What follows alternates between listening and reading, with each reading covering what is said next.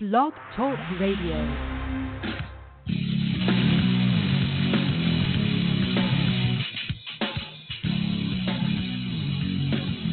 Come on, come on, come on, come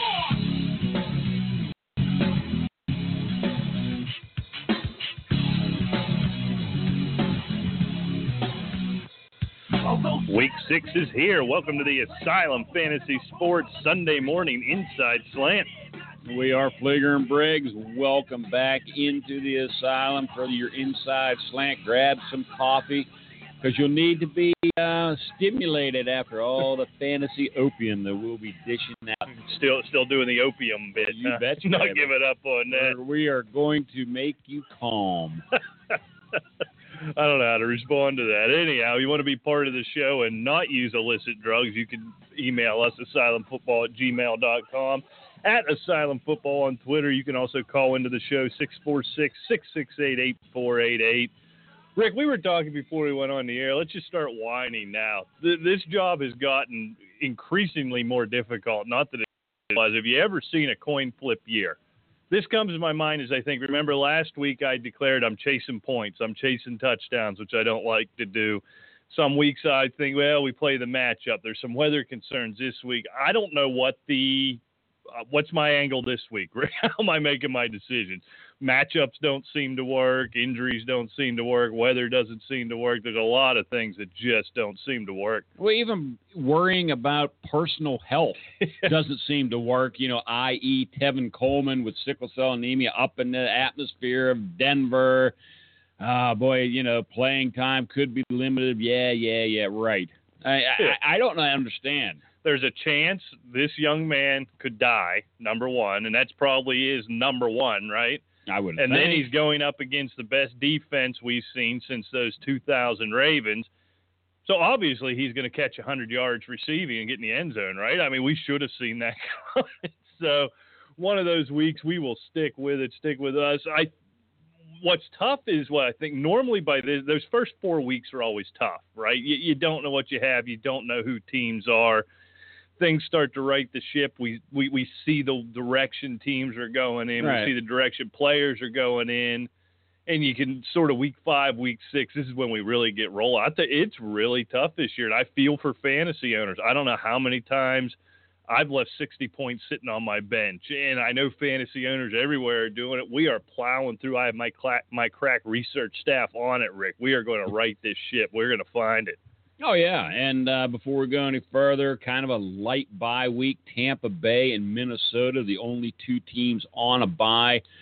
You know, some fantasy implications there, but certainly not like last week. And it won't be like what seven and nine. I believe are those are- really heavy as well. yeah, those but, are going to uh, be. We're going to have some questions we never thought we'd answer, and that, those are going to be the type of weeks where you're going to take zeros in spots because you're not going to have enough guys to drop to pick up Right. someone to play. Always makes things interesting, especially at. You know, you're talking week nine. You're getting awful close to the fantasy play. Is it time? The NFL never do it because you're not giving up a week's worth of revenue, but you just need to, after eight weeks, just shut it down for a week for fantasy owners. Oh, it, I think so. You know, everybody has a buy in week eight, and then we start all over again. And I think that would be logical, but you know, be it far from me to give the NFL logic. Well, no, no, that, no patience for that, Rick. They you know, won't quick, stand for it. quick little discussion uh, that we can probably hit on on on uh, next week's show. Starting to bear out in Minnesota, just like it did the last time Adrian Peterson went out. You know, you have McKinnon getting the majority of the carries, but Asiata involved in the passing game. Red zone opportunities had over 100 total yards last week and a touchdown. And I think it's just going to be more of the same. I think that's the key right there that they use them, you know, in coordinate with each other, and it works pretty well. Asiata is an interesting character. If you just put those guys side by side in pads, in helmets, and you much and you stand them beside each other, if I had to pick one, McKinnon would look like the pass catching back to me. Asiata just must have one of those knacks. So, yeah, we'll put that in the bucket for Wednesday. And the other one I think we have to talk about is the increased workload Devontae Booker's getting with C.J. Ander- over C.J. Anderson. Yeah. You know, Anderson had a bad game Thursday. Did have that long touchdown cat, catch call back late in the game. But but interesting there. This is something that a lot of folks have been predicting for a long time, and it seems to be coming to pass. Booker in week one on his, I believe it was his first carry, put the ball on the ground. He was a little slow to get his workload back, but he's getting more and more. And as the quarterback play seems to be deteriorate, deteriorating there in Denver, you wonder. But we'll we'll put that in the bag for third yeah, Wednesday. Denver's on a bit of a slide. It'll be. Yeah, So- it's going to be interesting. That shows you how much difference your head coach makes. I think, though. I think that performance is totally different if the head coach is there on Thursday. I really do. I do too, and I, I think. Uh, plus, it was a short week. Well, that I'm he- tired of that. He runs to the to the hospital. It's got to be very disconcerting to all the players. Prep time is cut down, and yeah, I mean, I think that was a big difference in that game, quite frankly. Especially when you have young quarterbacks. And, and let's not um, minimize the fact that it was probably a win or Mike McCarthy maybe out of there in San Diego. Yeah, I mean, boy, and they tried every. You knew, right? Everyone knew they were going to recover that on onside. I mean, just everybody knew. There was no question about it. And you wonder what that does for the San Diego season. I don't think uh, they were one of those teams that sort of automatic L unless they're playing somebody with absolutely no offense, just because they're going to find ways to lose. Does that maybe turn things around? They've been in games, should have won games against pretty much everyone they've played. Is finally getting over that hump, especially against a team like Denver. Maybe things turn and start heading the right direction for San Diego. Yeah, it could be. I mean, it's certainly talented enough, especially on the offensive side of the ball. And And this know, is after having lost Danny Woodhead, after having lost Keenan Allen, Exactly. Antonio Gates limited. You, it's time for us all to give Philip Rivers. A, you give him plenty of love, but for us all to give him the love that Rick Rick Briggs does. well, we better hit the headlines here. I think uh, you know some of the injury reports. Um, Fuller unlikely to play today, as dazed and confused in the chat room reminded us. Yeah, we'll get to it. I mean, he's probably your eighth receiver on that team of yours. Well, on his team, certainly. yeah, yeah. This is big news for a lot of people. Yeah, Days will just take him out and throw OBJ in Yeah. or somebody. So yeah, I think I'll throw him in. bully for flex. him. Sammy Coates, I guess, expected to give it a go. Uh, all the reports last night and even this morning are they're hopeful he can play. It kind of tells me, with the limited amount of receivers that team has, he's going to give it. I thought that was interesting. We talked all week about the laceration in the hand. Right? Now it's a fracture all of a sudden. So yeah, I know. It's uh I'll tell you what, I think um you know, Darrius Heyward-Bey is not going to disappear from this offense. no, and I think Eli Rogers coming back healthy. That helps a when, lot. when we get to the start sits, we're going to talk a little bit more about him. I'm kind of excited about that. Of course, Jordan Reed out with the concussion. This uh, this makes me sick, Rick. When a guy, I believe it's his fifth since he's been a pro. I don't. officially, yeah. I, yeah, I don't know if he had any in college or, but yeah, officially, that's that's probably the right way to put it. I don't like that, it, and it, it was just sort of popped up, right? What was it, about Tuesday, Wednesday? It just sort of yeah, popped he started exhibiting concussion-like symptoms, I, I believe, at practice. I don't like it. No, that's uh, not good. And as a matter of fact, um, I told you before we came on the air, took my son to a college, you know, to visit, and it just so happens, um, I believe he's a junior or senior, um, that went to the same high school my son did. Ran into him, was talking to him. He wasn't participating in practice. And, you know, my son asked him if he was injured. He goes, Yeah, he goes, a concussion. He's missed three games. Wow, with one concussion. Right. Yeah. It's scary. And when you have a history of it, it, it just seems to grow. I, unfortunately, I think Jordan, we, we've gotten a year in five weeks where Jordan Reed's been clear. But when anytime his name and concussion are brought up, I, Yeah. I cringe. I absolutely I do too. Cam Newton, speaking of concussions, Cam Newton has cleared the protocol. He's going to start today against the Saints. We'll, we'll talk a little bit more about that when we pick games.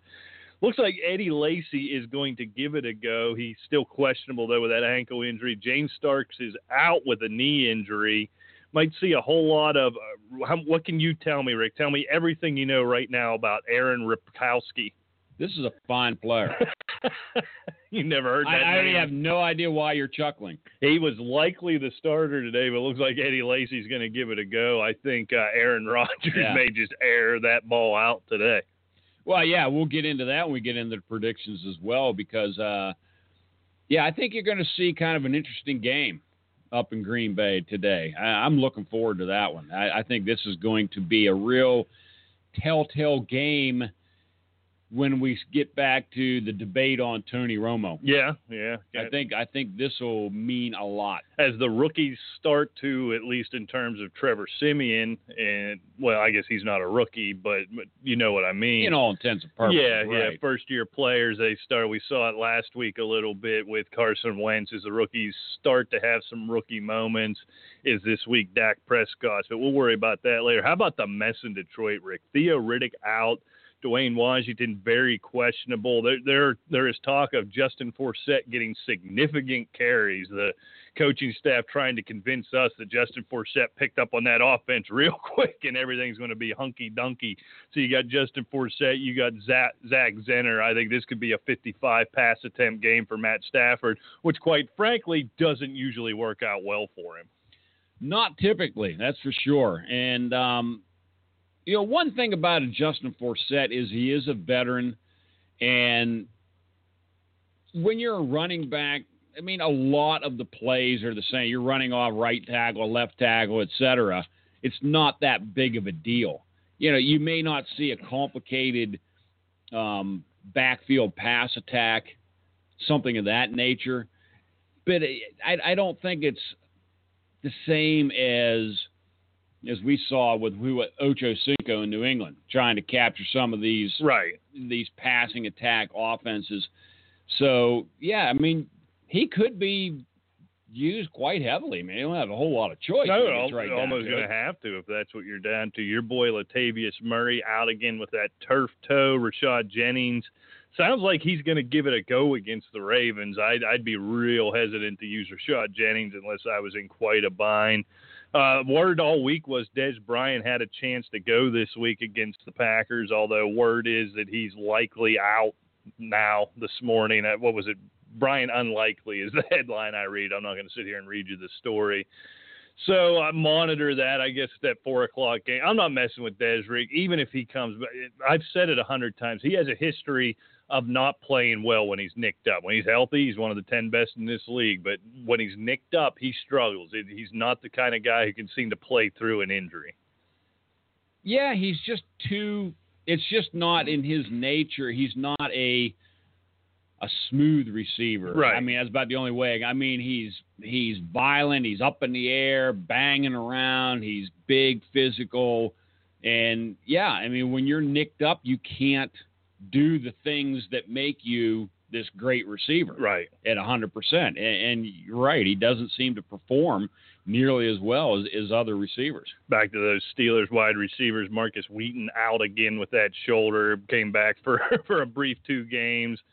Uh, had a couple tough ones, so he is out. Things are going to be interesting for the Steelers. Steve Smith out for the uh, for the Ravens against the Giants today. Rick, that's tough for an offense that already can't move the ball. You got to take the heart and soul out of it. I know Mike Wallace expected to play, but dealing with those injury concerns as well. It, as Breshad Perriman said, I think we see a whole lot of the running game coming out of the Baltimore Ravens. Yeah, you'll see the running game, and as much as I I saw or liked what I saw la- at the end of last year with Kamar Aiken, you know, filling in when everybody was banged up yet again for Baltimore, he doesn't seem to be making much of an impact this year.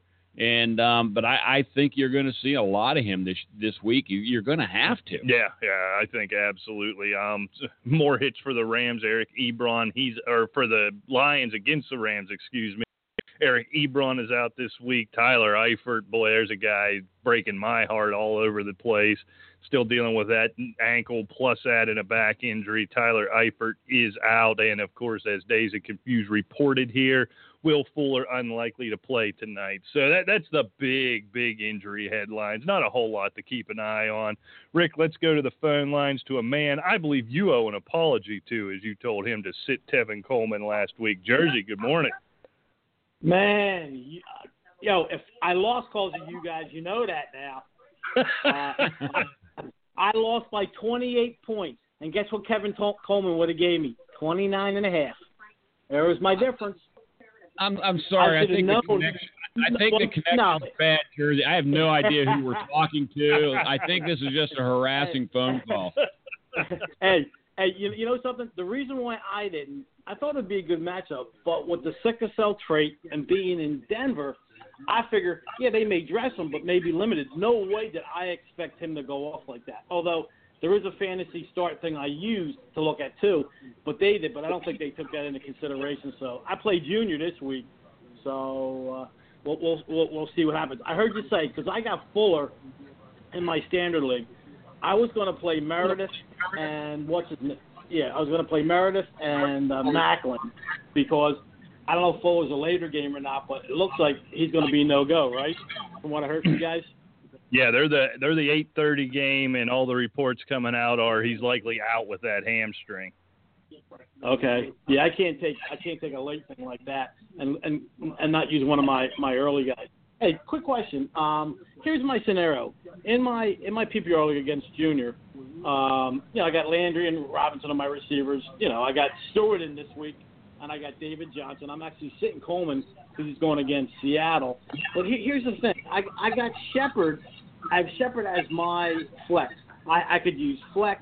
I mean, I could use Shepard. I could use Coleman. Or what I did is I picked up Chris Hogan. I dropped uh, that thin guy from. Uh, Minnesota because in week seven, if Diggs comes back, uh, even though that guy, even though he gave me 29 points, I picked up that guy Thin or whatever his name was, the wide receiver for uh, Minnesota last week.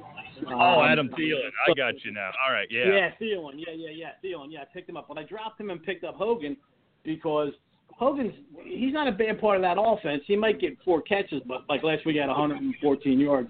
So do you start? Do you start? I mean, I got Hogan, I got Ware, who I'm not going to use. I got Coleman, and I got and I have uh, um, uh, Shepard as my as my flex. Which one of those three do you like in the PPR league better this week? Hogan, um, Coleman, or uh, Sterling Shepard going against Baltimore?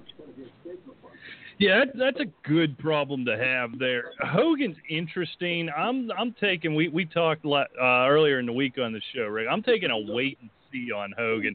I think Jersey nailed it there, where he's going to have four catches, five catches. They're going to work those tight ends a lot. So how much is Hogan going to touch the ball? Does he bust the big play? Does he find the end zone? Something like that. This comes down to Shepard Coleman for me, Rick. I, I'm going to. Do, do we dare sit Tevin Coleman again? I I, I, think you, I think you do going up against the Seattle, but I thought you did going up against a Denver as well.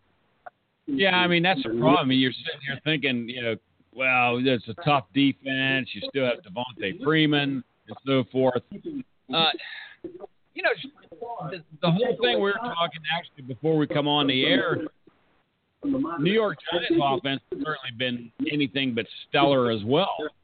And um, you know, Shepard's averaging what about four catches a game as well. I'm right. tempted to go Coleman in this situation. I think Atlanta is going to be forced to use just pull everything out of the basket to try to get a win in Seattle. I, I think I'm tempted to go Coleman. Yeah, I I think what I look at is the way they chose to move the ball last week. And Tevin mm-hmm. Coleman in the passing game, they knew they couldn't go down the field. They knew they couldn't have Matt Ryan standing back there in the shooting gallery. So I agree. They're going to find this is your PPR league. I think they're going to throw his way several times. Well, is he going to put up 100 again? Probably not. You know, is he going to have a long touchdown? That's kind of a wing and a prayer. That that's a sort of a big hope. But I agree, Shepard. You, you still got Victor Cruz who got no no work last week. I think you got to make him happy. Odell Beckham's turnaround. I, I worry about Eli. Now it's a good matchup with the Redskins, but I think Tevin Coleman. You saw last week, you know, much to our chagrin and, and yours, obviously, Jersey that when in doubt, you know, Julio Jones is probably going to struggle. He's going to be blanketed. That Tevin Coleman's the second option in the passing game. I think I go that way in a PPR. If this was a standard league, I think we go somewhere else. But in a PPR, I'm going to try to get the makeup call and go with Coleman here. Yeah, because I, I, yeah, I am starting Coleman in standard league. Because because I have Hill and I got DeAngelo Williams, so I don't trust Hill anymore. Every time I play him, he doesn't squat. So I figure I'll take a chance with him in my standard league. So all right, I'll go with I'll, I'll, I'll try Coleman this week. We'll see if he he never has back to back good weeks. I've noticed that, but who knows? You know, may, maybe he'll give me he gives me 10, 12, 13 points. That's what they're expecting. What's because I lost Reed this week. I don't have Jordan Reed going, so I I have Pitta in there. So that's why I say I'm trying to. Right now, I'm about a point or two less than Junior, and, you know, for the matchup. But that don't mean nothing. You know what I mean? So, No, no. All right. You see some wacky stuff there. Yeah, I think I think you're right with Coleman. I think you can pretty much write down four or five catches. I don't think I can say that about Shepard or Hogan. There, there's a possibility either one could have big weeks. I think you can write in five catches for Coleman this week and then see where the yardage takes you. And if he finds the end zone, then you're all the further ahead. So that that's my logic on that one. All right, I'll definitely I'll definitely do that one there. And uh, like I said, hopefully, it, like I said, hey, things happen. We all with the Coleman situation. A lot of people with the sickle cell trait, you know, they may say they're going to play somebody, and like you said, I, I thought maybe they'd use him sparingly. And we all thought that, you know. So who would have thought he put up 29 points, which would have been enough to win? But hey, but, if I didn't pick up Steele, I, I would never got 29 or 28 points from him. So you know, it, it is it is what it is. So you do you like me dropping Steele for Hogan going forward as another option to have? Because if Diggs, I don't know how much Steele will play. What's your opinion on that? I'll let you shoot. I'll let you shoot. Yeah, that's there. There seems to he feels like one of those guys who he, he reminds me of a Cole Beasley almost, Rick. Where when you're as you're watching the game, it seems like he constantly is getting the ball. He's constantly being Right. targeted. They, he had the big week la- last week, but at the end of the game, he's got four catches for 60 yards, four catches for 45 yards, something like. He's sort of one of those guys where look, they're not the most prolific offense in the world. They want to run the ball, even with Adrian Peterson gone. You got Kyle Rudolph getting the goal line carry. They're getting Cordero, Right. Cordero Patterson involved. Stefon Diggs is going to be the first option. He's sort of Right. buried there. I think he's going to pop up and have these big games. But yeah, Jersey, if you, I think if you can get somebody who's going to be a bigger part of their offense, I have no, no issue with that. You know, Meredith is an interesting case study. I, I, you wonder. I don't know how often we're going to see what we saw out of Cameron Meredith last week. It took me by surprise once we found Right. out Eddie Royal was going to play. I think we had a question about it on the show last week, and we basically said, you know, I think he's worth a flyer unless Eddie Royal plays. Right. There, there was a matchup situation going there. They, they found something. Is Eddie, but as going forward between Thielen and Meredith, if you look up, Eddie Royal's perpetually banged up. Alshon Jeffery's been questionable since 2011. Right. So I think Right, there's yeah. going to be opportunities in the right matchup to get a Meredith out there. So yeah, if I had to pick those two rest of season, I'm going Meredith. Right. Yeah, I would And too. I, I, because I think essentially he's going to put Eddie Royal out of a job. Thielen, Yep. conversely, I mean, even when Peterson was playing and Diggs was playing from week one, you know, I mean, you go week one, he was four catches for 54. Uh, week two, he was four catches for 41. Three catches, 29. Two catches, 21. Then, of course, he had he exploded last week against Houston. He's always going to be involved in the game. You're going to have that one big game, but I think you're looking at about a, a four catch, 50 yard guy. Yeah, you know, generally. I mean, and as Rick said, they're not the most prolific offense out there. Although Bradford is opening things up a little bit, which is which is good news. But um, no, I mean, I, I think I would go with a Meredith over a Thielen. But you know, and who was who was else you were trading or dro- dropping for? That was it. Okay, just okay. Yeah, Yeah, I think that's a yeah, good move. Okay. Yeah, because like I said, I picked up Steele last week, and I just dropped him for Hogan in my PPR league, and I do have uh, Meredith in there, and I dropped for Eddie Royal. It seems like, from what I hear, guys, with the inside information, that Hoyer and Meredith have a nice relationship because Hoyer was the number two quarterback, and Exactly. Meredith was. They work together a lot, so they're, they're looking to target him. Like you said, Jeffries is banged up, Royal's banged up, so apparently he has a connection with the guy. So it looks like I got a story because I can't trust Allen Hurns this week, um, and I can't trust Fuller. So I guess it'll be Meredith and uh, Maclin in my in my uh, PPR league. You know what I mean? Or excuse me, my standard league. So I'll do it that way. I like it. But I want to get as many Chiefs as I can in the lineup against the Raiders this week. So I love Maclin. I, I, I figure Maclin will finally do good. But hey, guys, I really appreciate everything. Hey, I don't blame nobody for last week. Like I said with Coleman, that's just one of them things. You you know, it just there there was no right or wrong decision based on how he was going to play. So, but for future times, now I'll know if they're if they're playing Denver again, I know they'll play Coleman. So they learned more. They said. Uh, doing it, but I appreciate the guy. I don't want to hold you up too much longer in case you got people calling in. But thanks again, guys, for this week's information. I appreciate it. Best of luck to you guys. we'll chat again next Sunday. And uh, enjoy your weekend. Thanks a lot, guys. I appreciate it. All right. All Good right, week, Jersey. Good, to hear luck, from buddy. you. All right, Ray. We got calls stacking up a problem we don't right. usually have here. Let's go to, I believe, area code 860 is Mr. Dean in Connect Connect Eye Cut. Hey guys, what's up, man? Not much. How about you, Dean? Uh, I'm doing good. Unlike Jersey, I'm not going to blame you for my bath I took last week because there. I mean, with Lamar Miller, oh man, he was abysmal last week, dude. And Fuller with one one catch for four yards. You know what? Tyrell Williams did kind of go off last week, man. I think he had like uh, I don't know, he had uh, twenty something, twenty two fantasy points. That's neither here nor there. Now, look, man. I know you don't want to hear this question, but uh, Shoot. that New Orleans Carolina game should be a barn burner. I got to bring up Coby Fleener. Would you play Fleener or, or go with Ertz the safer route there? I am playing Willie Snead, by the way, so You know, you know, Fleener or Ertz. Ertz doesn't blow my skirt off. Be honest with you, I, I, I may even gamble with your little Coby Fleener gimmick here, Dean. To be honest with you, I, I think that uh, New Orleans. I, Uh, if he, Cam comes back okay, I think it's actually going to be a pretty high scoring affair, and I have no problem with Fleener today. oh my God. yeah, look, Zer- got- Ertz is a safer play, right? Right, Dean. We know that he he's going to touch the ball. Washington's a really good matchup for him, but I, I'll tell you what, you know, he's he's been a disappointment, but it's it's a roll of the dice play.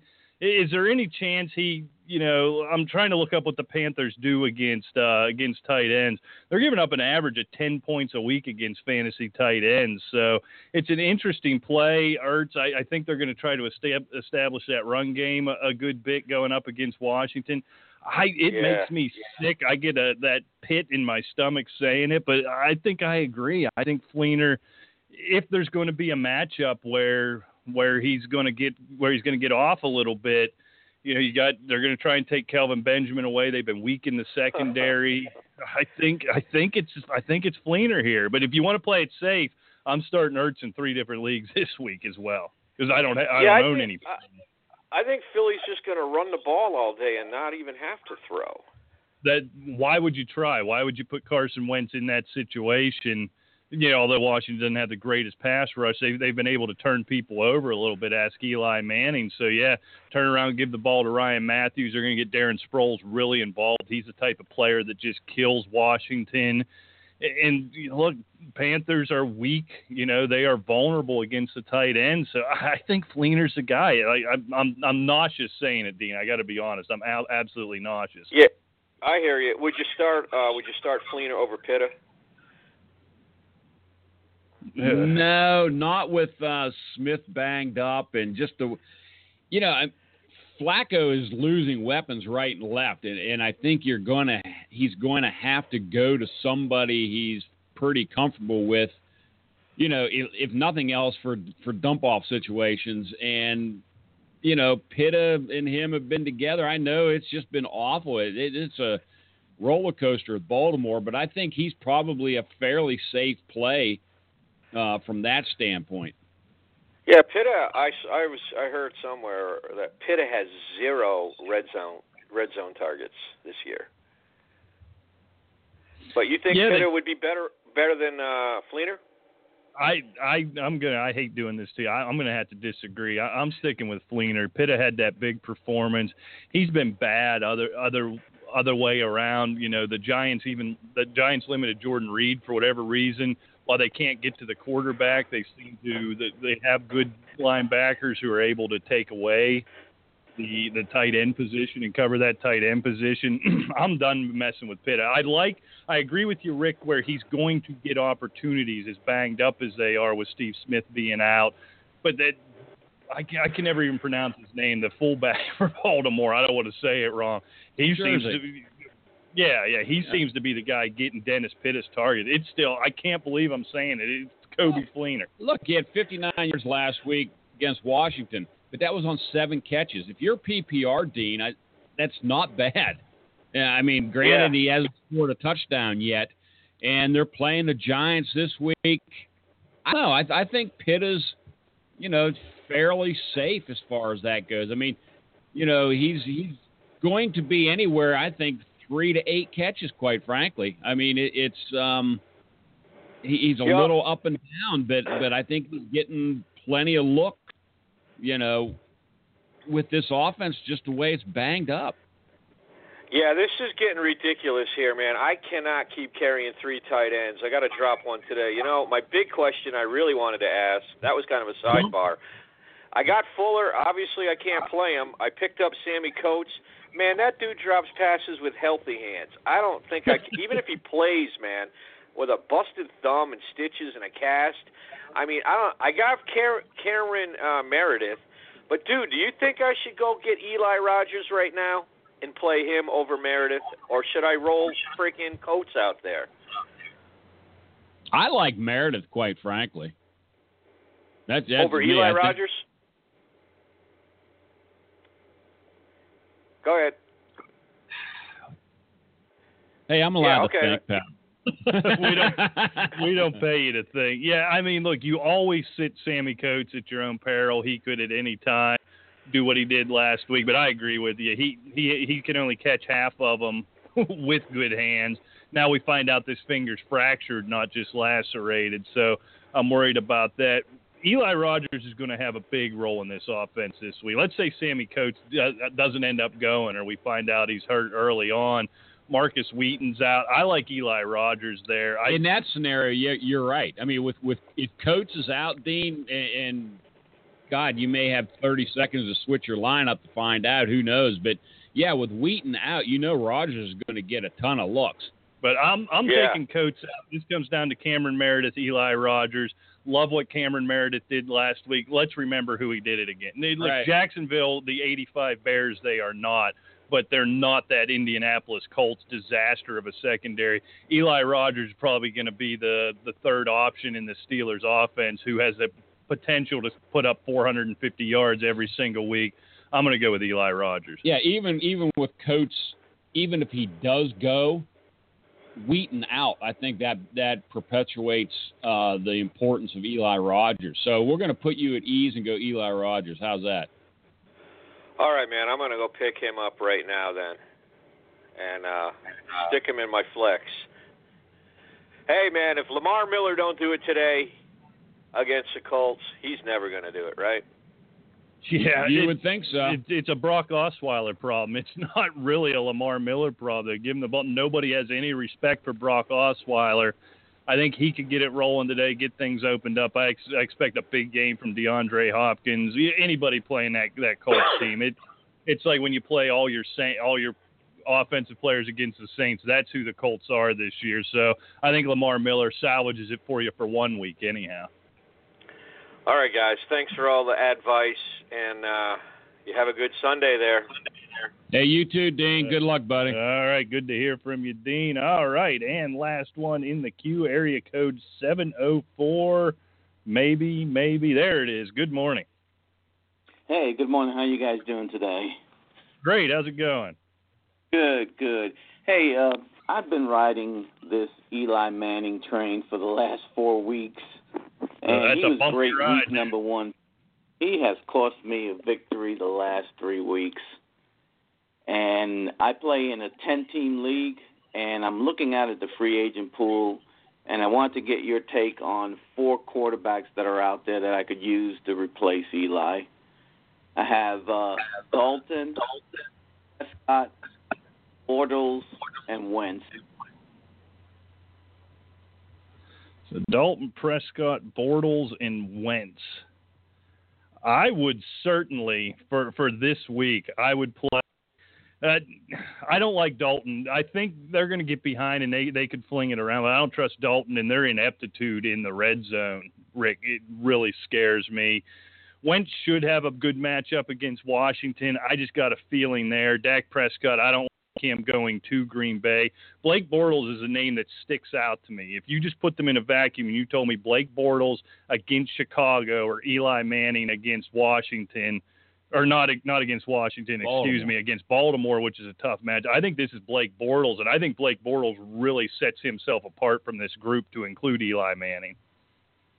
Yeah, I'm going to Okay. have to. Uh, I'm going to have to agree there. I own a lot of Blake Bortles uh, in my fantasy leagues, and although I've been, you know, really disappointed in the expectations of the Jacksonville offense, Bortles really, even when they fell behind, he was getting the garbage time points for me, and then in the victory last week, he did okay.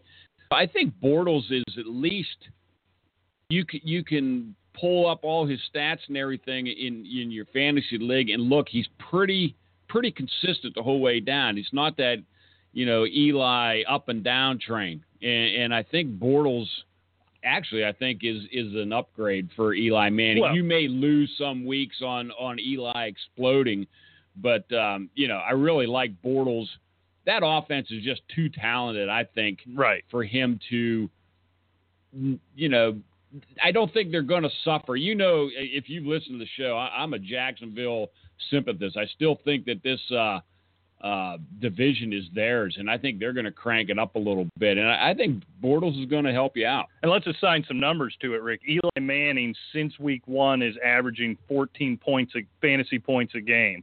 The Baltimore Ravens this season are giving up 15 points a game to quarterbacks. So I think we know where Eli Manning's going to go. So Right. there's certainly more upside with a Blake Bortles.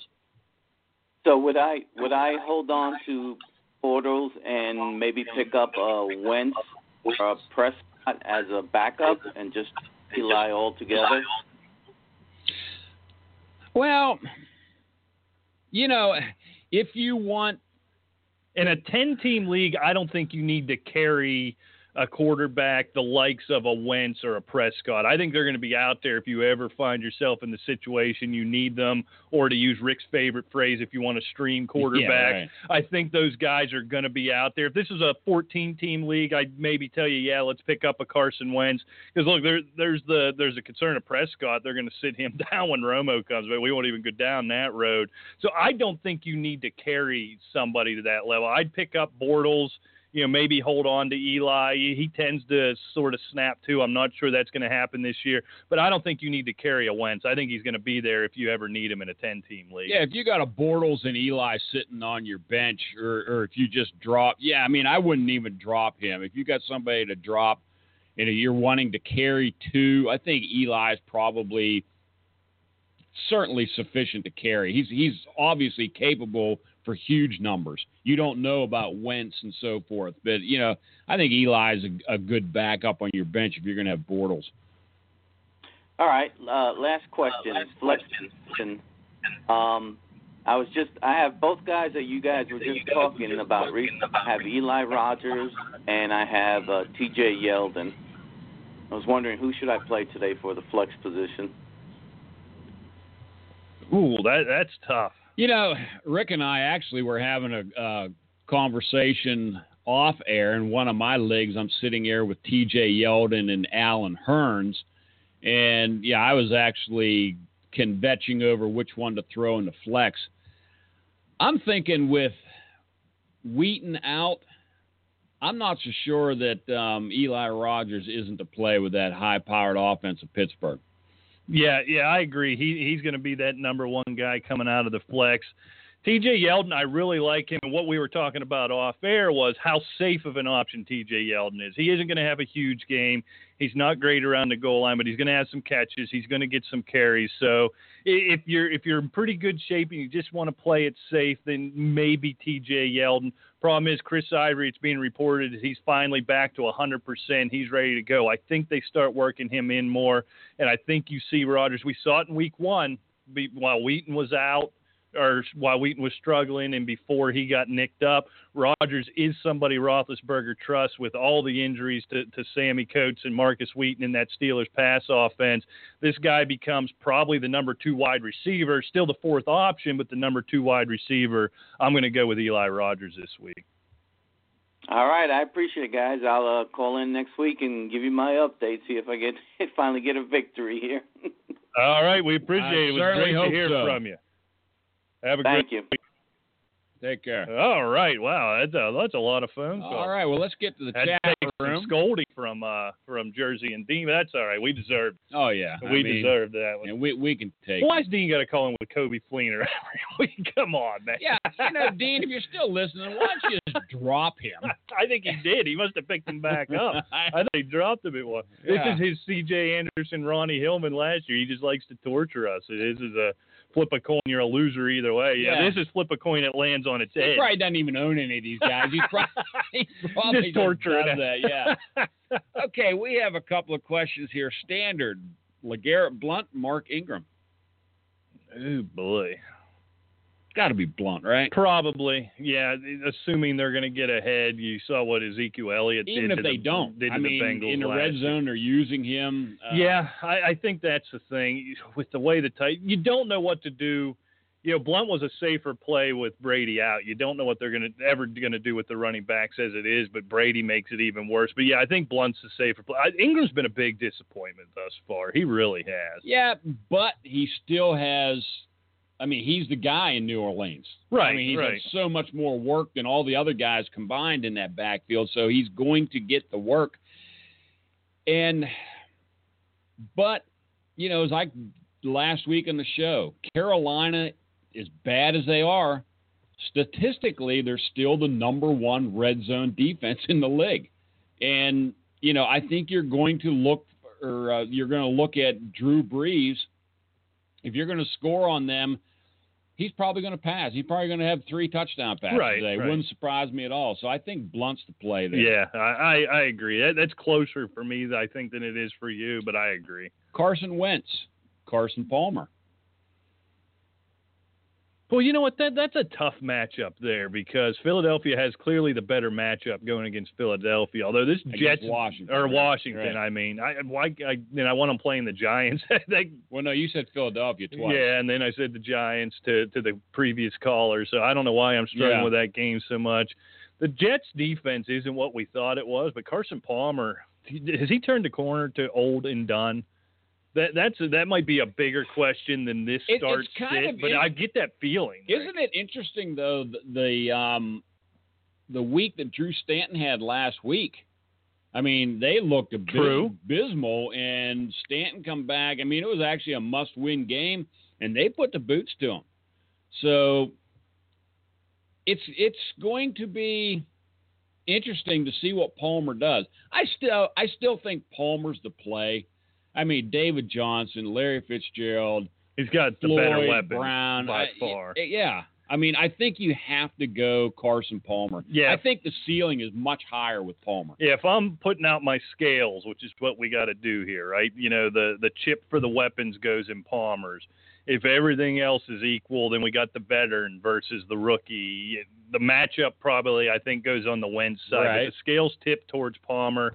I, I think I'm going to go that way. It, it's I, I don't want to say it's close. I'm not comfortable with either guy.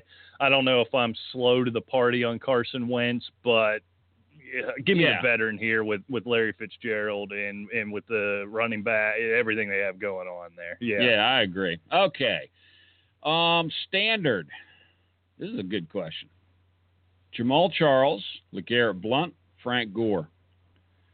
Oh boy. Now this is probably for um, DC's third flex spot. He probably has, you know, probably Barry Sanders and O.J. Simpson and everybody else starting somewhere else, and got to be Charles, right? I think so. They they say 100. percent They say he's going to get a full workload. Andy Reid off the bye. We'll get into that when we pick the games here shortly. That pathetic Raiders defense. Yeah, I, I think it's Jamaal Charles. Gore. I don't know what to make of that Houston defense right now with without J.J. Watt. They they can be beat, they can be had, but I don't feel like Gore gets limited work as it is. You're counting on some goal line touchdowns. You're counting on him. You know, he's been catching the ball a, a little more this year. Blunt, like I said, there's Jamaal Charles is the surest bet here. This is finally your opportunity to get Jamaal Charles in the lineup, so I'm going to do it. I'm almost basing my decision on that. I've waited for five weeks now. Here it is, week six. I'm ready to do it. Give me my Jamaal Charles, and I'll go down swinging with him. Yeah, I think I would too. How would Oh. you like to have an opportunity to bench Blunt and Gore? Yeah, I know. I started Orleans Dark. Darkwa two well, I, weeks I ago. guess when you play in three team leagues, I, I guess that's what you do. I don't know. Okay. All right. We have there's a question here. You have any thoughts on Ladarius Green? He's thinking about picking him up and stashing him. You know, seeing that he might be back as soon as next week. I gave you thoughts. I wouldn't. This is Jesse James' gig, and I don't think Ladarius Green was brought into San Diego to take over for Antonio Gates. Still hasn't done it. Hunter is. right. That's San a good Diego. point. That's a good point. Ladarius Green's not going to take the job away from Jesse James. This is going. Ladarius Green is going to be one of those things. It's going to be really good for the Steelers, but it's not going to be good for your fantasy team. He's going to get some work, right? He's going to take some work away from Jesse James. What you're going to find with the Steelers team is similar to you know, Belichick and the Patriots. Steelers don't care about your fantasy team outside of, you know, Ben's going to make sure Antonio Brown gets his work. Le'Veon Bell's going to touch the ball on 35 or 40% of the snaps. And then the rest are going to be divvied up amongst Eli Rogers and Jesse James and Sammy Coates and Markus Wheaton's going to get his chance. And you're just going to add Green to the mix. So, And you know, this is a good guy- luck picking the week where he's the matchup, Well, right? this- okay. Bear in mind, this is Ladarius Green. He's new to Pittsburgh. He hasn't practiced. He hasn't played. This offense is clicking on all cylinders, even with injuries. They don't need him. right. And, and right. and like you said, Ben doesn't care about your fantasy. He doesn't care if Ladarius Green's happy. This isn't Heath Miller. no, no. You know, this is just Ladarius Green, who probably won't even be here next year. If he is, he's going to be in a backup role. I'm telling you, I wrote about this back in the spring when everybody was all excited about that. Like you said, I have their underwear over their head and this, that, and Mhm. yeah. This is Jesse James' gig. This is this. He's a typical prototype of Heath Miller. That's what Ben likes, and, it, and I'm telling you, it's Jesse James. Make no mistake, I, where I'll disagree with you is I don't think Jesse James is so entrenched that Ladarius Green isn't going to get on the field and make an impact, but not for your fantasy. I'm not sure he's worth the, the roster space at this time. I agree. Unless you have a guy on IR or something you want to Well- dump, I mean that's fine. But I wouldn't be dumping someone that's actually seeing action. Yeah, I mean, if you're in some 16 team, you know, three receiver flex or two flex type of league, certainly worth a stash, a stash. But in you know, in your average 12 team league, I, I, I don't think there's any urgency to give Ladarius Green a, a roster spot. Exactly. All right, let's see if we're caught up here.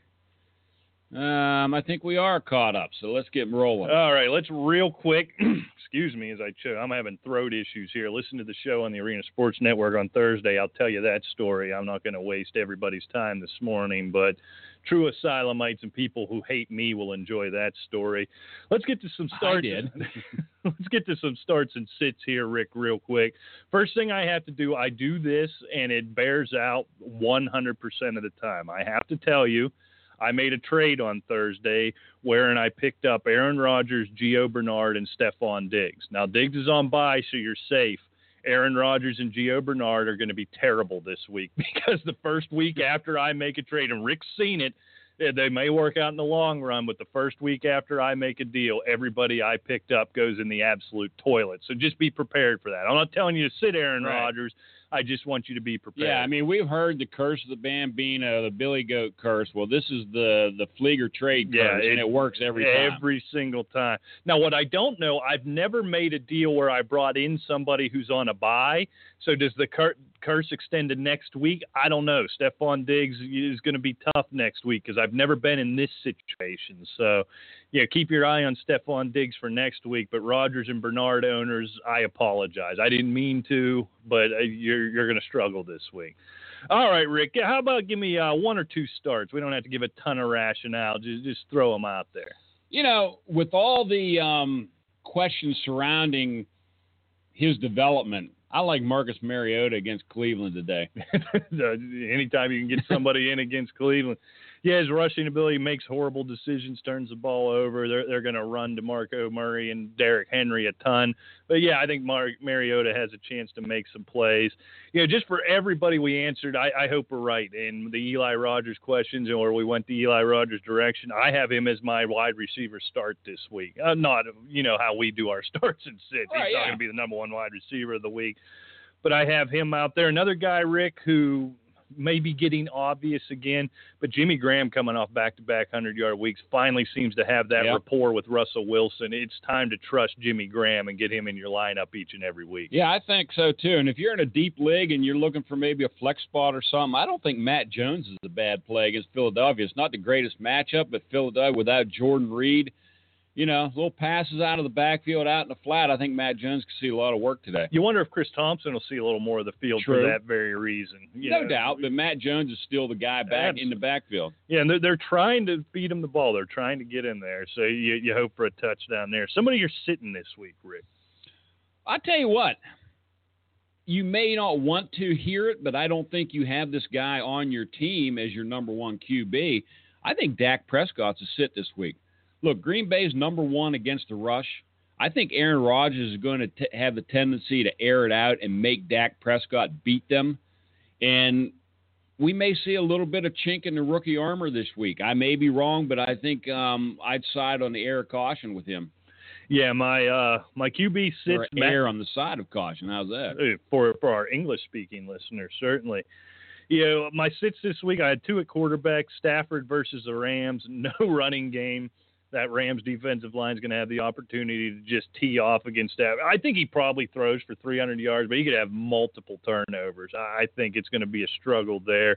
And, you know, to, going back to a, a question we answered for one of the callers, Eli Manning, I have him to sit against the Ravens, and that's where I had that nugget. I'd actually done Yeah. a little research. He's averaging 14 points, a fantasy points a game, standard. I think NFL.com scoring is what I was looking at ever since week one, and the Ravens are giving up 15. So I don't think you have to be any type of fantasy genius to figure out that your your baseline is going to be 14 fantasy points. You can do better there. I worry a little bit, Rick, too, about Isaiah Crowell. Not so much against that Tennessee defense, who's been a lot better than I expected. But now, you know, I don't know who's even starting at quarterback. This you know, Kessler maybe could go. I think Kessler's going today. I think uh, who I don't know. There was somebody else. It was about. It doesn't matter. It's such a mess at the quarterback position. They're going to struggle moving the ball. And why wouldn't you take Crowell out? Right? Just take him Right. away and let one of these quarterbacks beat you. So I- I'm.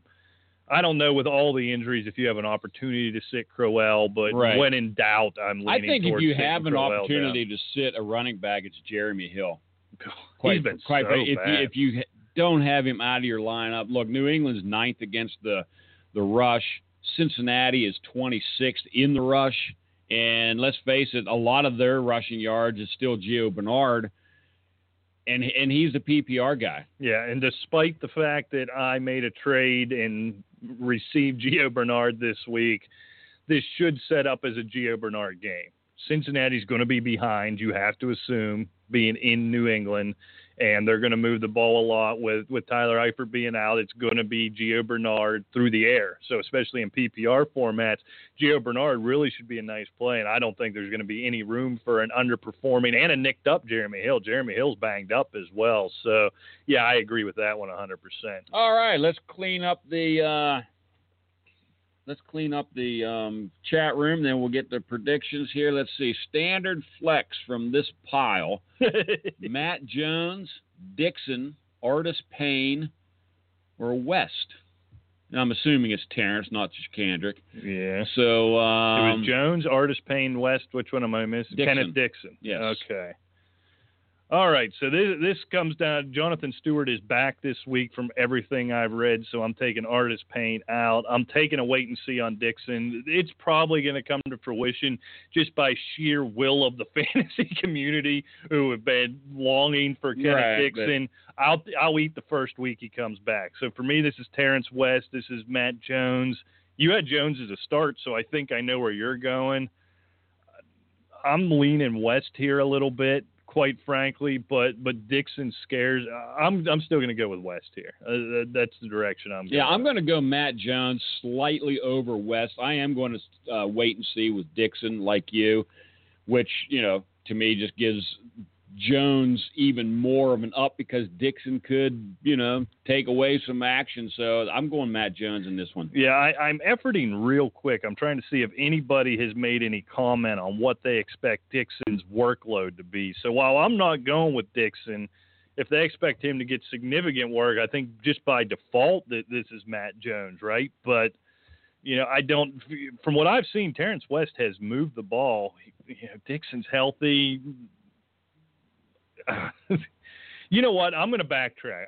I'm going to take Jones because I don't know what West and Dixon's distribution and carries is going to be. So I don't I don't want to split that. If I'm going to be wrong, I'm not going to be wrong on the side of picking one of these Baltimore guys. Matt Jones, he's not going to be good.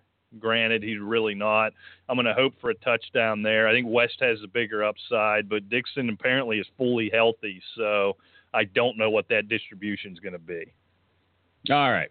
Okay, so let's go. Um, hey, our old boy Jim Struble's back. Hey, he's probably making stinky socks for us. He was good at that. Up. That yeah. was his thing. Yeah, exactly. His bit. Okay, Carson Wentz at Washington, Andrew Luck at Houston. Oh, so many.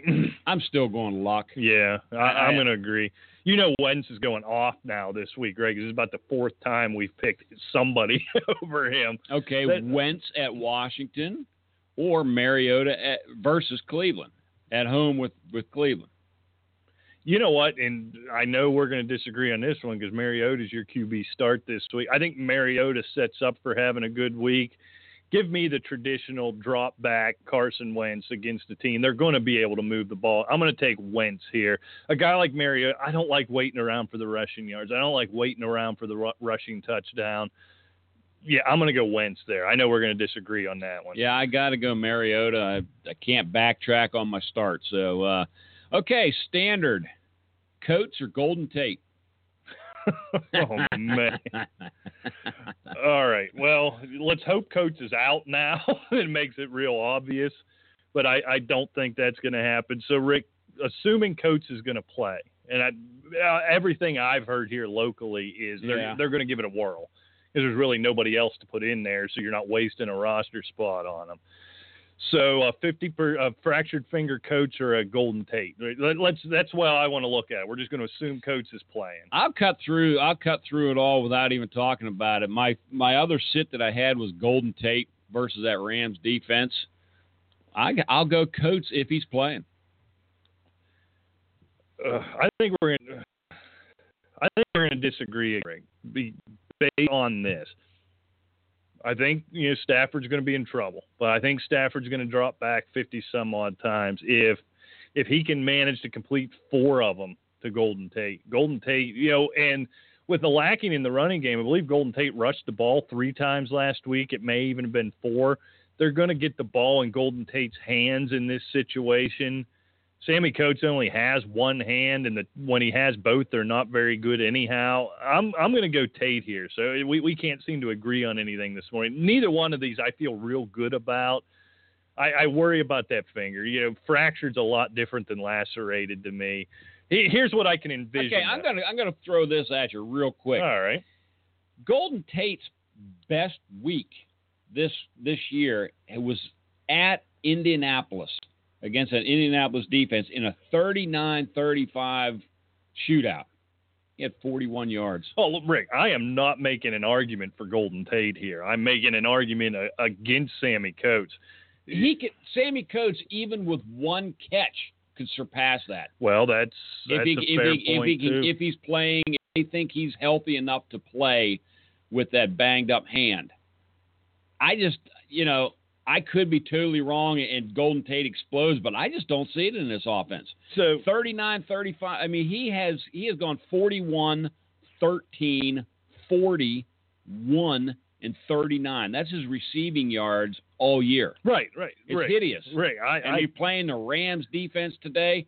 I'm going to err on the side of logic, I think, with Sammy Coates if he's playing.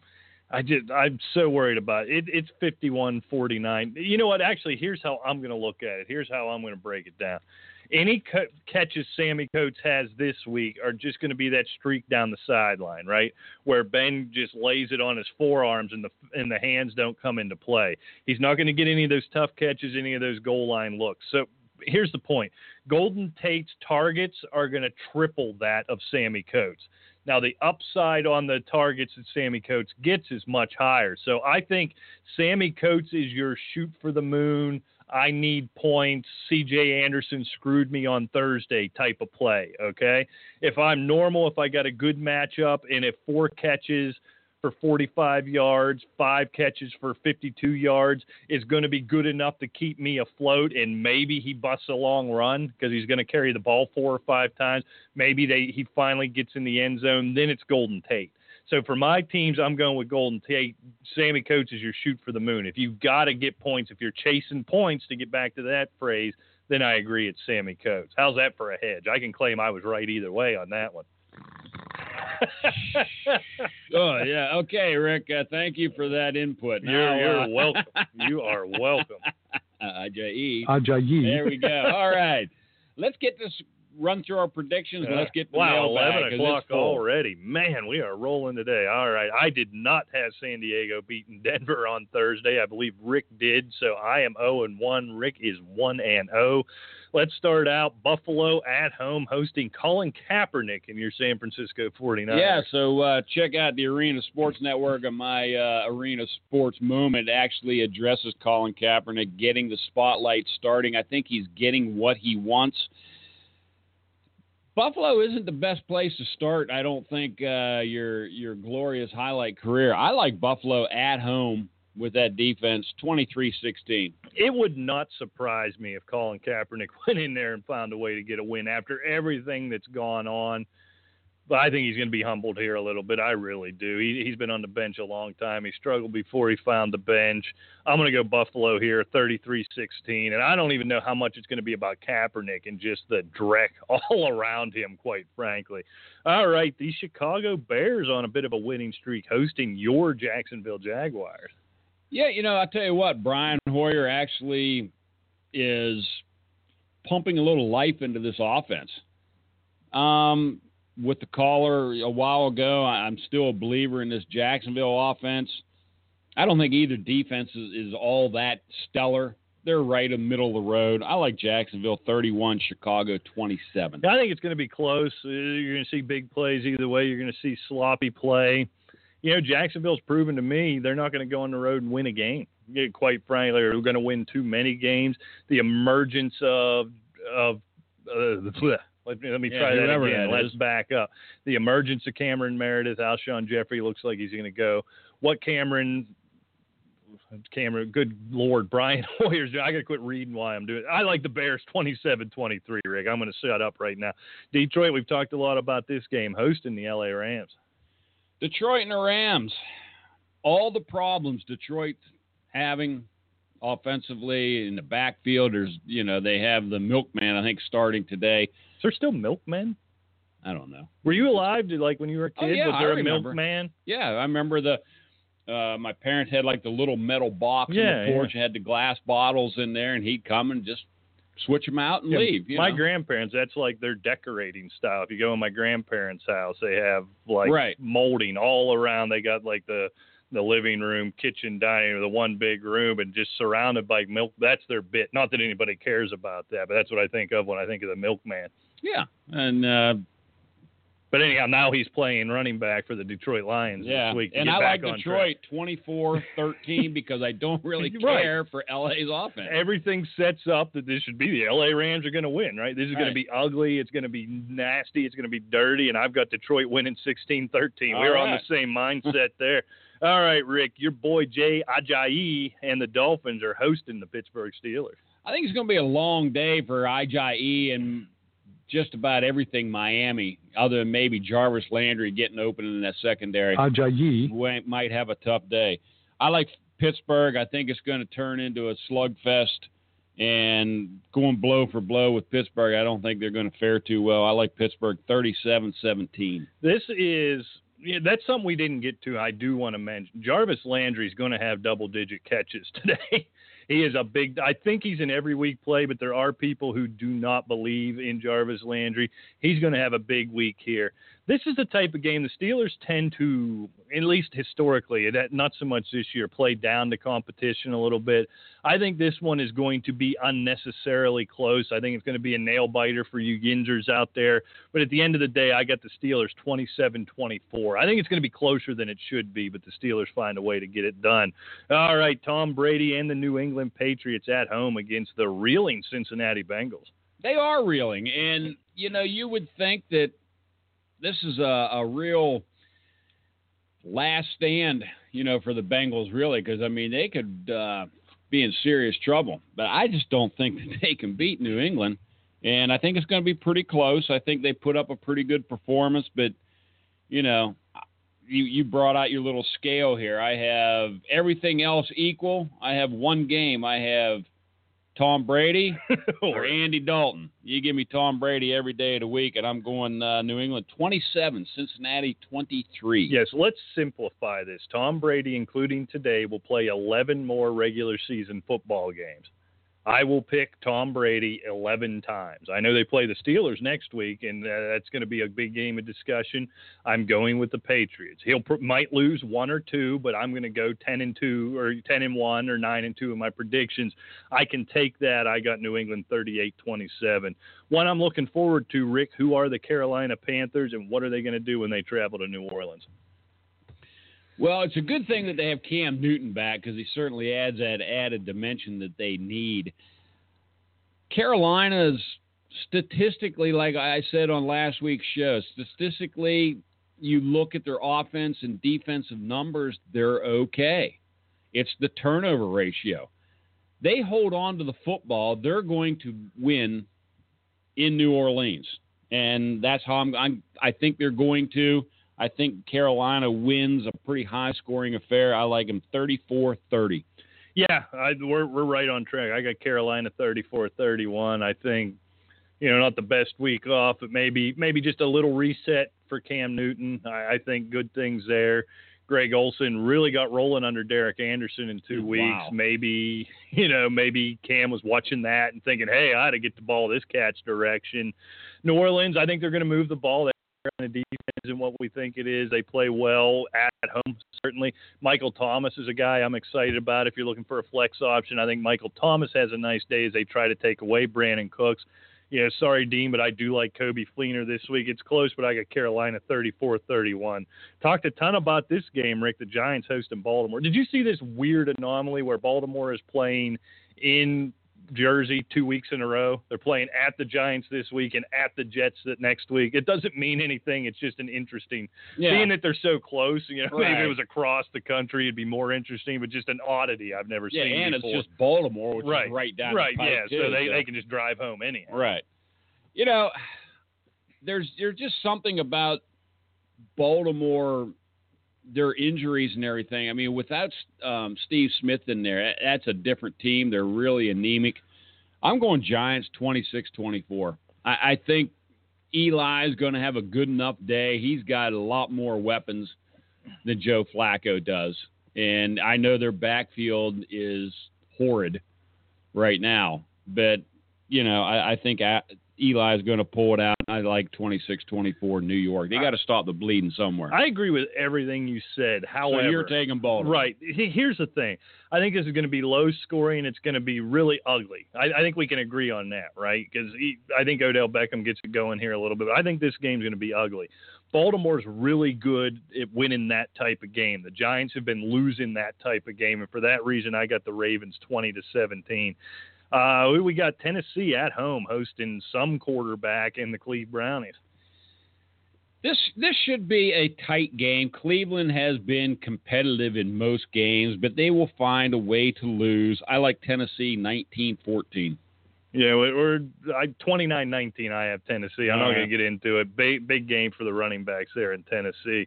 Washington Redskins hosting the Philadelphia Eagles and Carson Wentz, who is going to make us look like a fool this week. Most likely. But with Jordan Reed out, I like Philadelphia. They're coming off the bye week. They're coming off a close loss. Um, I like Philadelphia 34-20. This one's merely a gut feeling. In in the three games he has started against the Eagles here recently, Cousins has been really, really good against the Eagles. He finds a way to beat the Eagles. Their lack of weapons stuns me. I think this is a really big game for Ryan Mathews. This is a guy I'm using in daily leagues everywhere. The Eagles are going to be able to run the ball. I think by hook or by crook, the the Redskins have had a knack the last three weeks of getting that big turnover. Somehow, some way, Washington's going to win this game 24-21. Wow. Oakland Raiders, Rick, at home, and what's expected to be some bad weather from what I've been seeing on the tweeters this morning, hosting the Kansas City Chiefs. Yeah, this should be a good game, and it this could be a very uh, significant game in the AFC West. Uh, San Diego just knocked off Denver, who seems to And be Denver's uh, coming back to the pack right now. Exactly. I mean, this is a huge game. I'm a believer in that Oakland offense, and I'm going Oakland 24, Kansas City 21. If, if you're bored, Rick, look up Andy Reid's record after a bye. Yeah, I know. For that reason, for the lack of defense in Oakland, I'm going to take Kansas City 30 to 28, and I do believe this is the coming out party of Jamaal Charles. All right, Rick, game you've talked about a lot, the one you're most looking forward to, the Green Bay Packers hosting Dak Prescott and the Cowboys. Yes, and I think um, Green Bay slows down. I don't think they're going to stop, but I think they slow down Elliott enough to um, allow Aaron Rodgers to show that he is pretty good quarterback.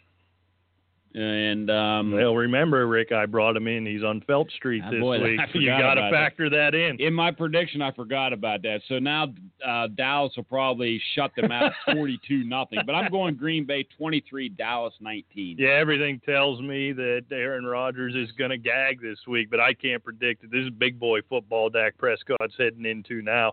Going into Lambeau's a different animal, and I got the Packers 26-17. All right, Sunday night football. Boy, I know you're looking forward to this one, Rick. The Houston Texans host the Indianapolis Colts. Yeah, actually, am probably the only game I'm going to be able to see today. But um, I tell you what, I cannot rely on the Indy defense to really stop anybody. I'm going to Houston 27, Indianapolis 26. Yeah, I like you know my stack this week in a lot of my daily plays is Osweiler Hopkins. I think that secondary is so bad. I wish Will Fuller was playing. Jaelen Strong's expected to be back. He he might be a guy. I don't know if I'd have the guts to pick him up and plug him in a flex. But there, there's going to be Braxton Miller. I think is healthy, going to play this week. Anyhow, there's going to be opportunities for Houston against that secondary. I think it's going to be a competitive, if not pretty game. But I got the Texans at home, 27-20, and Monday Night Football. Who in the world are the Arizona Cardinals at home hosting the big time disappointment Jets? I'm not even going to get into it. They're both kind of uh, disappointing, but I think New York is much more disappointing. I'm going Arizona 31 24. Yeah, if this was in New York, I, I might feel differently, but at home, I'll take the Cardinals 33-24. Liked what they did offensively without Carson Palmer last week, albeit against San Francisco. True. All right, let's get back to the chat room. We've got a few questions in here. Let's see. Blah, blah, blah, blah. We did the coach Tate. Okay, I have a roster problem. With Reed out and nobody to drop, is wor- Reed worth keeping, bearing in mind his concussion history? Delanie is Walker is available to pick up. All right. So basically, he doesn't want to drop anybody else. Well, it's days of confused, so he's Oh. probably dropping Jamaal Charles, and I mean, he could drop anybody and Yeah. still have a you know the top three starting in every position. And it is a two-team league, you know. Yeah. Man, this is so tough. If you have nobody, I'm not going to take the zero at the tight end position. The I'm- separation hasn't been that great between Reed and Walker this. this I year. like Delanie Walker. Go for it. Yeah, yeah, I, I do it. Yeah, I'm not.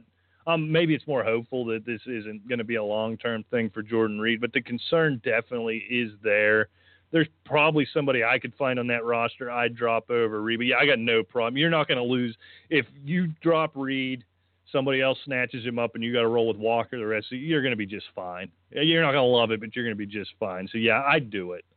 All right. There's, I, there's probably somebody else in that roster I'd drop before I drop him, though. yeah. Well, not on his roster. Yeah, maybe not. But I tell you what, I, I like Delanie Walker Right. anyway. and uh, I would not hesitate because I'm really concerned about Reed. Yeah, and I'm we not. saw what happened the last time. What was it?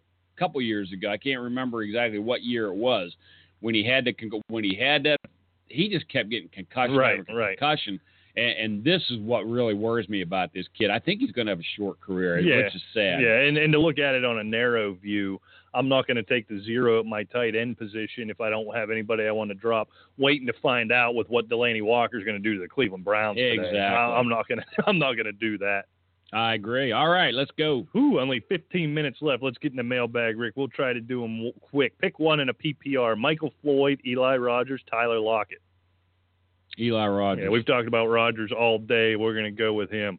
Start two. We got a lot of Julio Jones questions this week. Nervous about that matchup in Seattle. Start two between Julio, T.Y. Hilton, and Doug Baldwin in a half point PPR. I'm starting Julio. I am not sitting Julio Jones. Period. Yeah, I don't I think mean, it- you just can't afford to.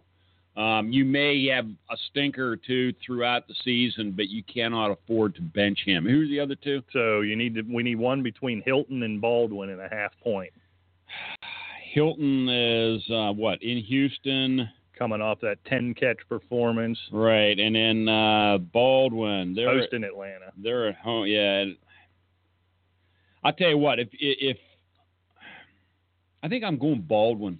I Probably. mean, very close. Very. I mean, you could talk to any Hilton or Baldwin. You could talk me But- into Hilton and Baldwin over Julio, but I'm with you. Julio's just too explosive. I mean, yeah. the the Richard Sherman factor I don't like, but it, it's still Julio Jones. Yeah, Julio could actually finish third on this list, but I think they all have nice weeks. So I agree. I'm going to go Julio and Baldwin. Close. Hilton's perpetually nicked up. You don't.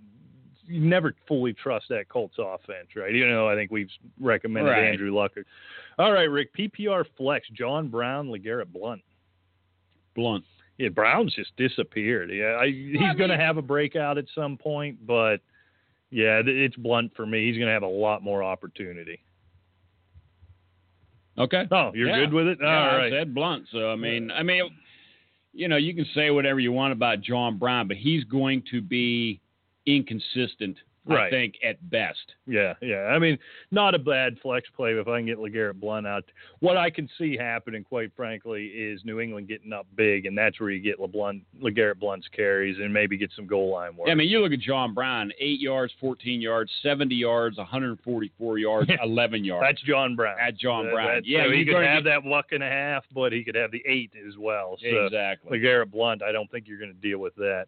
All right, Rick, we need one to ugh, hooey. yes. one flex in a half point PPR. Chris Hogan, Cole Beasley, Isaiah Crowell. Beasley, Crowell, and who? Hogan, And it's PPR. half point, yes. Beasley. Yeah, Dez is out. yeah, looking like he's going to be out. They're going to struggle moving the ball a little bit. I, I agree with you where I think the Packers, you're not going to stop Ezekiel Elliott. He's a real deal, but they're going to try and take him away. I agree. It, it's Beasley close. Hogan's is, the high upside pick, but I'm, I'm taking a wait and see there. All right, get your pen out, Rick. We need three of these, and th- this is tough. Odell Beckham, Okay. Marvin Jones, Amari Cooper, and Brandin Cooks. So I guess really to make it simple, which one of those guys are you sitting? Woo. Wow. Um, I'm going to roll the dice I think and hope because just the way New Orleans can spread it out, I am right this time that Cooks isn't the guy that goes for 150 and three touchdowns because bench is all or bench. Um, Beckham is almost like Julio Jones. I don't want to have him on the bench. The the ceiling is so high. Amari Cooper, I'm a firm believer in Amari Cooper and Jones as well has really emerged. I think these guys are safer, even though Beckham scares me. right. I mean, do you want to set Odell Beckham?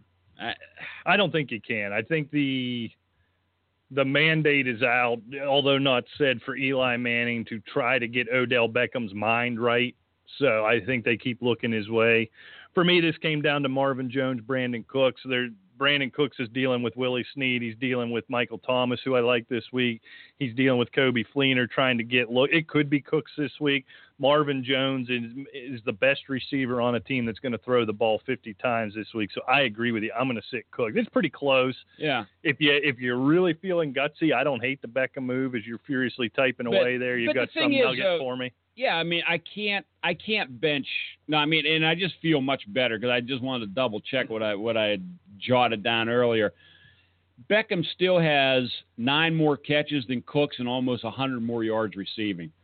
Much safer, Right. you know. Yeah. I mean, it's a much more consistent performance. Not what you're expecting, but I think it's better. Yeah, I agree with you there. All right, Rick, we're benching one of this group, and there's some folks that, that we've been talking about here. So I think a lot of these you we, we know right away. So we we need three of these four, Rick. Kelvin Benjamin, Jeremy Maclin, T.Y. Hilton, Chris Hogan, Michael Thomas. This is a standard league.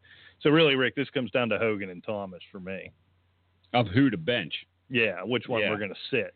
I think I'm going to bench Hogan in, in standard. Probably, yeah. I mean, because you got Gronk, you got Bennett, you've got Edelman. Edelman, you've got Blunt. You got White catching five yeah. or six balls I mean, out I, of the I, backfield. I think the the averages are for the other guys. Yeah, they're both they're both mired in a you know as you look at Michael Thomas, you got Brandin Cooks, you got Willie Snead, you got Coby Fleener. So you you have concerns there. They're both in similar situations. I'm gonna agree. I'm gonna go Michael Thomas. I keep saying the guy I like this week. So you know Chris Hogan's going off because we picked against him about seven times this morning. yeah. All right, Rick, need two in a standard. So which one of these do you sit in a standard? Lamar Miller, Jamaal Charles, Christine Michael. That's tough. Wow. Um. Look, I know you're going Charles because you're a believer in him. Who is it? Lamar Miller. Charles and Christine Michael. I'm not sitting Michael. No, not against Atlanta. I think. Okay. But and I like the, your Miller you- thought, but he's playing the Colts, Rick. Huh? But he's playing the Colts. I know. I know. Why do you have to sit any of these guys? I, really? I Because mean, he asked, Rick. um. Okay. Here's here's. I think our listeners just test us. Like you postulated that Dean's just yeah, Dean doesn't with us. own any of these guys. He's he just just plays with with us. us.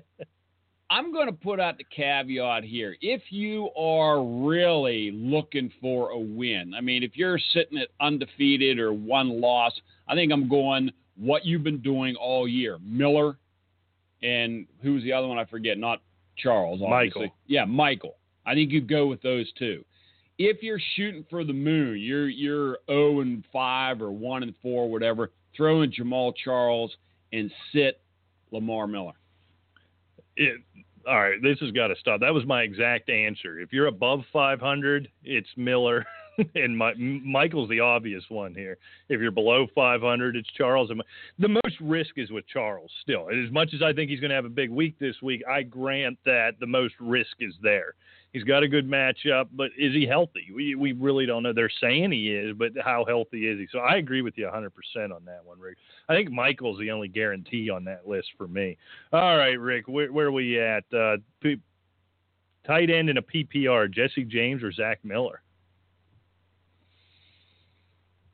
Zach Miller. Yeah, he's a bigger part of the offense. As much as I like Jesse James, I Zach Miller's a bigger part of that offense. I love Jesse James. The only problem with James is he's conservatively the fourth option for Ben Roethlisberger. right.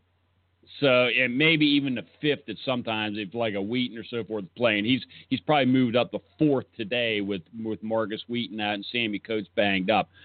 But I think Zach Miller has emerged, especially with Brian Hoyer. Uh, that um, I, I think he's much bigger part of that offense. Yeah, I'm looking real quick. Zach Miller was questionable. I'm not sure it was anything, you know, without having the probable. I think he was that type of Yeah, questionable. questionable, it means nothing Yeah. I, I think so. Yeah, as long as Zach Miller plays, which I think he's expected to, this is Zach Miller for me. All right, Rick, we need two in a standard league between, this is a big long list here, so we only need two of these. Brandon Marshall, yes. okay. Jeremy Maclin, Fuller's out, so we can actually scratch that one out. Okay. Good. Good. Cameron Meredith and Yeldon. This isn't even close. How to many me. we need? two? This is Marshall, Marshall and, and Mac- Maclin. Yeah, this Yeah. is easy. Even in, Yeah. even in a standard league, that one's pretty easy. All right, Rick. Ugh, all right, Rick. Qu- Quarterback question: Carson Palmer or Matt Stafford? Stafford. I, I think just based on opportunity, he's going to turn the ball over a little bit. But yeah, I'm not trusting Palmer. So yeah, Matt Stafford for me. All right, Stan.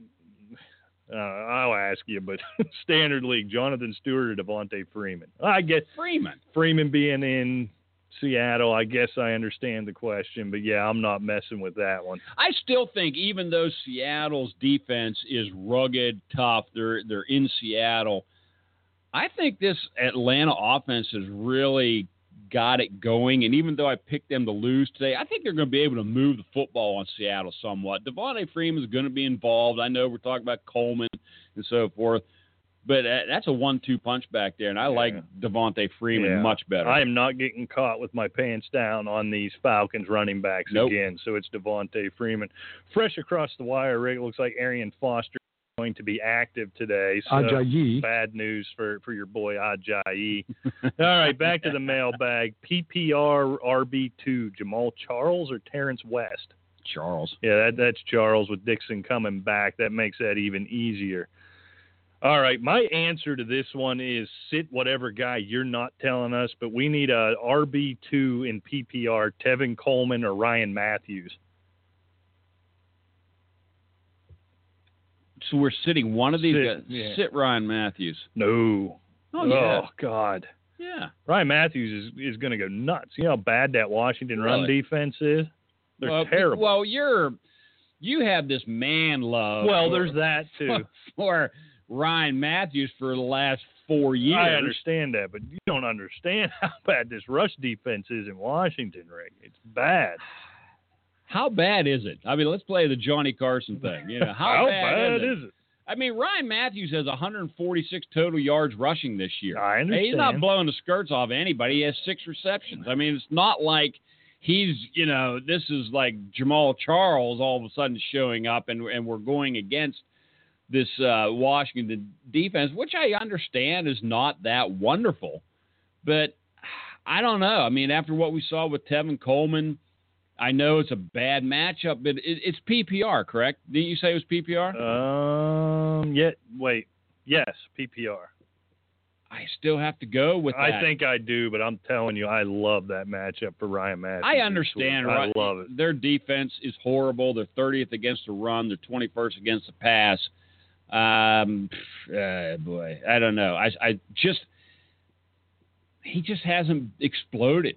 I Right, mean, they've right. had successful games. Philadelphia, I'm talking about. I got to go Tevin Coleman. It's a Yeah. much more higher octane offense. I'm going to agree with you, but it's a hell of a lot closer for me. All right, Rick. Uh, QB question: Stick with Andrew Luck or pick up and start Carson Wentz or Tyrod Taylor?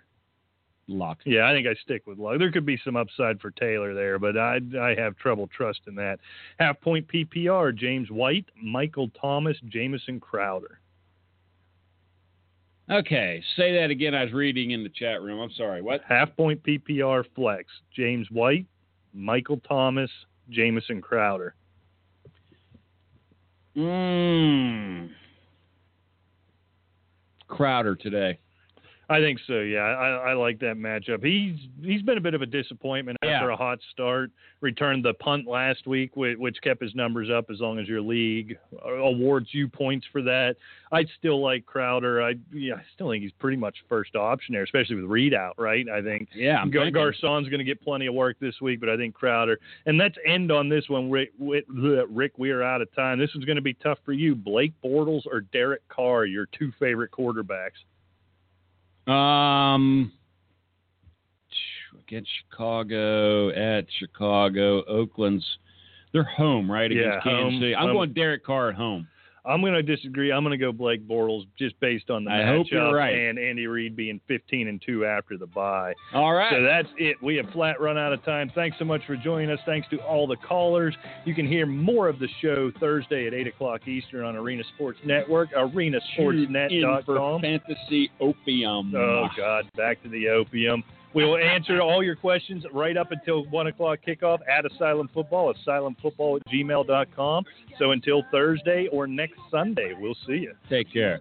you gotta pick one. You can't expect me to keep my hands to myself.